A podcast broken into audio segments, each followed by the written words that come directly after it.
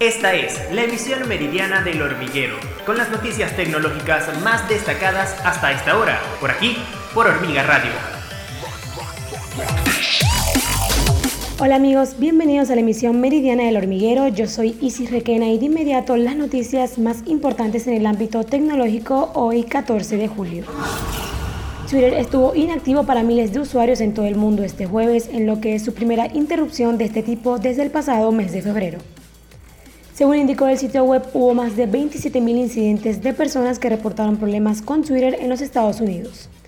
Los usuarios de otros países, incluidos el Reino Unido, México, Brasil e Italia, también informaron que Twitter no funcionaba.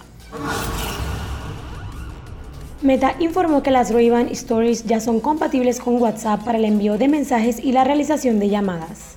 Este dispositivo incluyó funciones de cámara de fotos y video, además de audio para escuchar música y realizar llamadas. Meta introdujo la posibilidad de vincular Messenger con la aplicación de Facebook View de las ray Stories para poder realizar y enviar mensajes mediante comandos de voz.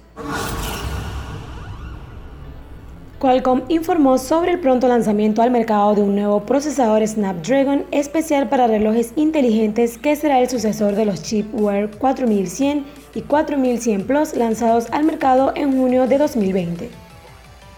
Este anuncio parece adelantar la llegada de la nueva generación de procesadores de la compañía estadounidense para relojes inteligentes, de la que deja ver la silueta de uno de los chips en proceso de fabricación con el logo de la marca.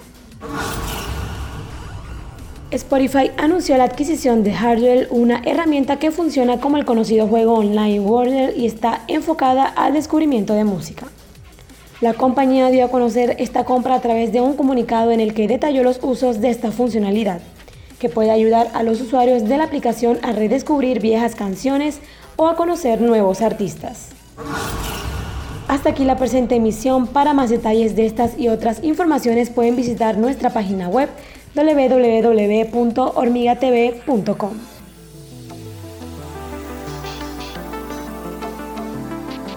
Esta fue la emisión meridiana del hormiguero, por aquí, por Hormiga Radio